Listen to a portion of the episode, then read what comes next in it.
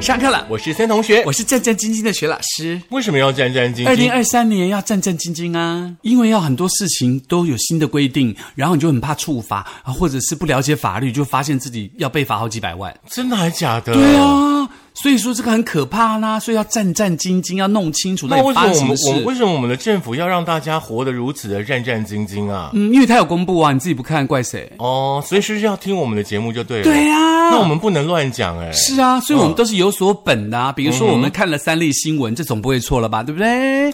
然后不会错嘛。我们看了一个 CD 新闻哦，对，都不会错啊。就两个加起来，就把一些心智告诉大家，大家千万不要浪费自己的权益，也不要因此而触法哦。2023有一些新的制度呢，在这堂课呢，我们就跟大家呢一起来分享一下啦。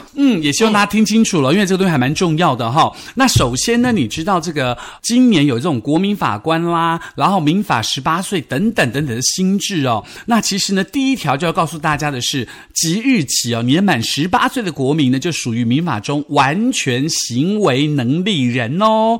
他可以有效从事法律行为，可以购买运动彩券、申办电信门号、银行账户、信用卡贷款，然后签契约，也可以提起民事及行政诉讼，开设公司，成为董事，自主成立医疗意愿书等等。所以说这些事情也都不需要他的监护人的同意就对了，他自己就是自己的监护人就对了。原本规定男18岁、女16岁就可以结婚哦，但是修法过后，必须要双方都年满18岁才可以结婚。在选举权的部分呢，还是要年满20岁才行哦。所以说，即便你们年满18岁，你们两个要去结婚了，爸爸妈妈不同意，你们还是可以结婚嘛？是，只要满18。好的，好吧，希望大家可以多结婚、多生小孩哈，避免少子化哈。好的，一片冷沉默的原因是我们没有想要接这个话，就是没有想要生小孩的意思。我是觉得自己活得好比较重要。好啦，对，因为生小孩真的是一辈子的事，大家真的要想清楚，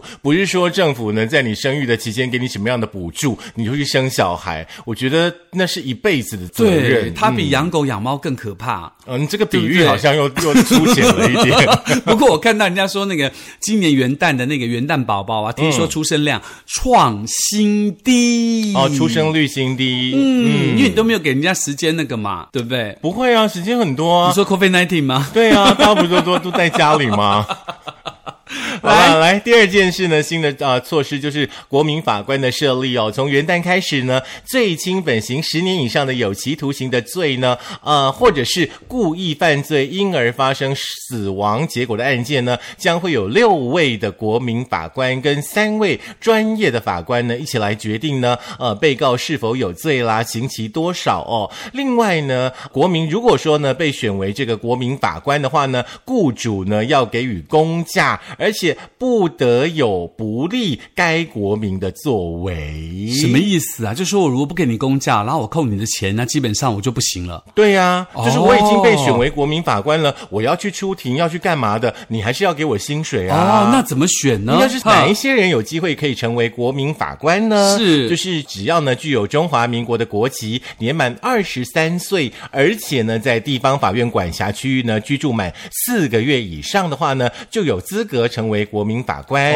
那要提醒大家的是，如果说没有正当理由的话呢，在国民法官选任日没有到庭的话呢，你还要被处3万元以下的罚款哦。哎呀，那宁愿被老板扣薪水也要去啊！3万块比你一天薪水高很多吧？我觉得这个就很有点吊诡，是说我们自己可以提出申请说我们想要去担任国民法官吗？不是，就是要那个符合以上的条件，然后再由轮流或者是看你的学士或看你什么去排的。所以我们在场的大家都有可能成为国民法官，没有错。然后你被选为国民法官，你也不能抗拒说我不要。对。除非你有正当的理由，比如说你生孩子啊，或者是什么的。我觉得这个也蛮妙的。我觉得针对这个部分的话呢，政府应该还是要很详细、很仔细的跟国民说清楚。有，他说他有公布，你没看嘛？没有看的人应该很多吧？好啦，第三个呢，也是跟大家非常相关的，就是基本工资调涨哦，劳保费率同时也调涨。从元旦开始呢，基本工资调升，从月薪的25,250元。调升至26,400元，调升了1,150块钱，调幅约4.56%，实时薪也从168元调升至176元，调升8元。所以说呢，所有的上班族，你们的薪水真的有调吗？这个就问大家的老板咯。哦，这样子。不要忘记哦，因应你的基本工资调升，所以劳保局自动同步修正劳保跟职保的分级表。保险费率由 11.5% 呢调成 12%。也就是说呢，受雇劳工每个月保费增加新台币53元，雇主负担人每人增加186元，职业工会劳保费则是增加了159元。哦，等于基本工资调涨了，我们的劳保费也要跟着涨就对了。是，也就是说，老板如果没给你加薪，你还是得要交这个劳保费哦，调涨了劳保费哦。对啦，因为那个劳保基金、劳退基金去年的投资赔了很多钱，这个都要全民买单的，还有4500亿要赔啊，对不对？来，继续呢，国保的费率呢也要调涨了哦。哎呦喂哦，国民年金的保险的月投保金额呢，从1月1号开始哦，本来是19761元嘛，对不对？那适用的费率呢是 10%， 那国保的保费呢也从2022年的1042元呢变成1186元，每个月呢要多缴144元哦。哎呦喂哦，好吧，都涨，所有东西都涨，连蛋也涨，不知道什么时候什么东西不涨，对不对？所以说其实有一些朋友其实好像基本上连缴国保可能都有困难，所以还是要涨就对了。对，还是要涨。而且你没有劳保，没有健保，就得缴国保，所以就是跟通膨一样嘛，哈，万物齐涨，连保险费也要涨，是，所以才会多升4500多亿啊。所以说一次要涨满涨足就对了，而且预估明年会到5200亿哦。哦，好的，来第五点，连锁便利商店及连锁速食店应该有 5% 的门市提供循环杯的借用服务。循环杯我真的觉得很可怕。对，自从112年1月1开始呢，连锁便利商店、连锁速食店至少 5% 的门市开始提供循环杯的借用服务哦。环保署订定循环外界杯的良好服务指引哦，针对材质跟标示、借用跟归还、清洗、检验、环保理念沟通、良好的服务品质等六大面向规范哈，确保循环杯的服务系统的卫生还有品质哦。你敢用吗？我当然不会用哦，自己带杯子是嘛？而且自己带杯子还可以折5元，自己带杯子折5元的这个措施还有吗？还有哦，那我们就自己带杯子就好了嘛。那你折5元折下来，说不定你的健保费就回来啦。也是之类的，对不对？哦，对啦。不过我临走马五级要开集要循环杯档意，是啦，就是环保嘛，对不哈？那那想得好啊啦，好啦。再来的话呢，就是也是跟超商有关系的哦。超商呢跟手摇饮呢必须要标示咖啡因的含量哦，这好像小新之前好像就已经有这个措施了嘛，是是，就是什么黄点点啊、红点点啊、蓝点点对之类的嘛。哦，那这个食药署呢，在日前宣布哦，从元旦开始的话呢，超商、手摇饮等等呢，现场调制的饮料，只要含有咖啡因的话呢，都必须要标示咖啡因的含量。我刚刚去买咖啡，好像也忘了看一下有没有标示哈，应该有，它会贴纸或是打勾。好，也要依呢这个含量区间呢用红、黄、绿的图示来标示哦。那食药署呢就提醒业者，如果说没有按规定来标示的话呢，将被处新台币3万到300万元的罚锾。那如果说呢标示不实的话呢，要处4万元到400万元的罚锾。OK， 所以呢要请这个大家特别当心，可以看一下哈。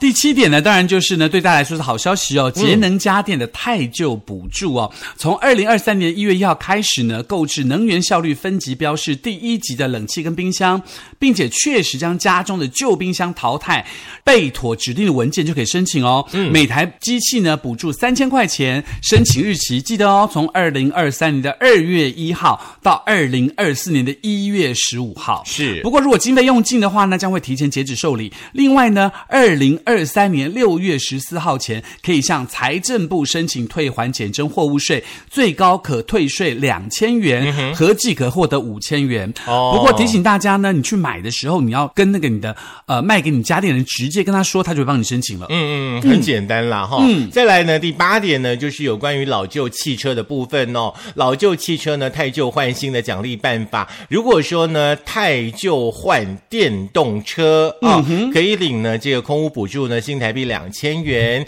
啊，减碳奖励呢12000元，加上呢回收奖金1000元，最高呢可以获得15000元的补助。就是你家的车啦，你把它换掉，然后去换一台特斯拉的话呢，会补助你15000元啦。意思是汽车哦，没有讲机车哦。是的，是的，电动机车，电动汽车还蛮炫的。OK， 电动机车如果补你1万，我也不错啊，对不对？蛮多的，可是现在随便一台欧多拜都要10万块。对啊，好可怕哦！要拼命赚，努力赚，蛋少吃一点，这样可不可以多一点10万块？骑脚踏车啦，哦，也是啦，走路最好啦。来，第9点跟网络卖家有关系。那这当然随着这个网购普及嘛，2023年起呢，有经营网络平台或者行动装置 APP 销售等营业人呢，税籍登记应该新增网域名称及网络位置，还有会员账号哦。而且要在销售的网页、交易 APP 当中清楚揭露营业人名称及统一编号。是，我觉得这对于经常使用呢这个网购的朋友来说是一个保障啦。是，不过呢，我还是相信说上有政策，下有对策啦。是，大家呢买东西的时候，尤其在网购的部分呢，可能要格外的小心注意一下。因为你看小吃店都可以卖那个快筛试剂了。第10点呢，就是育儿津贴取消排付的部分哦。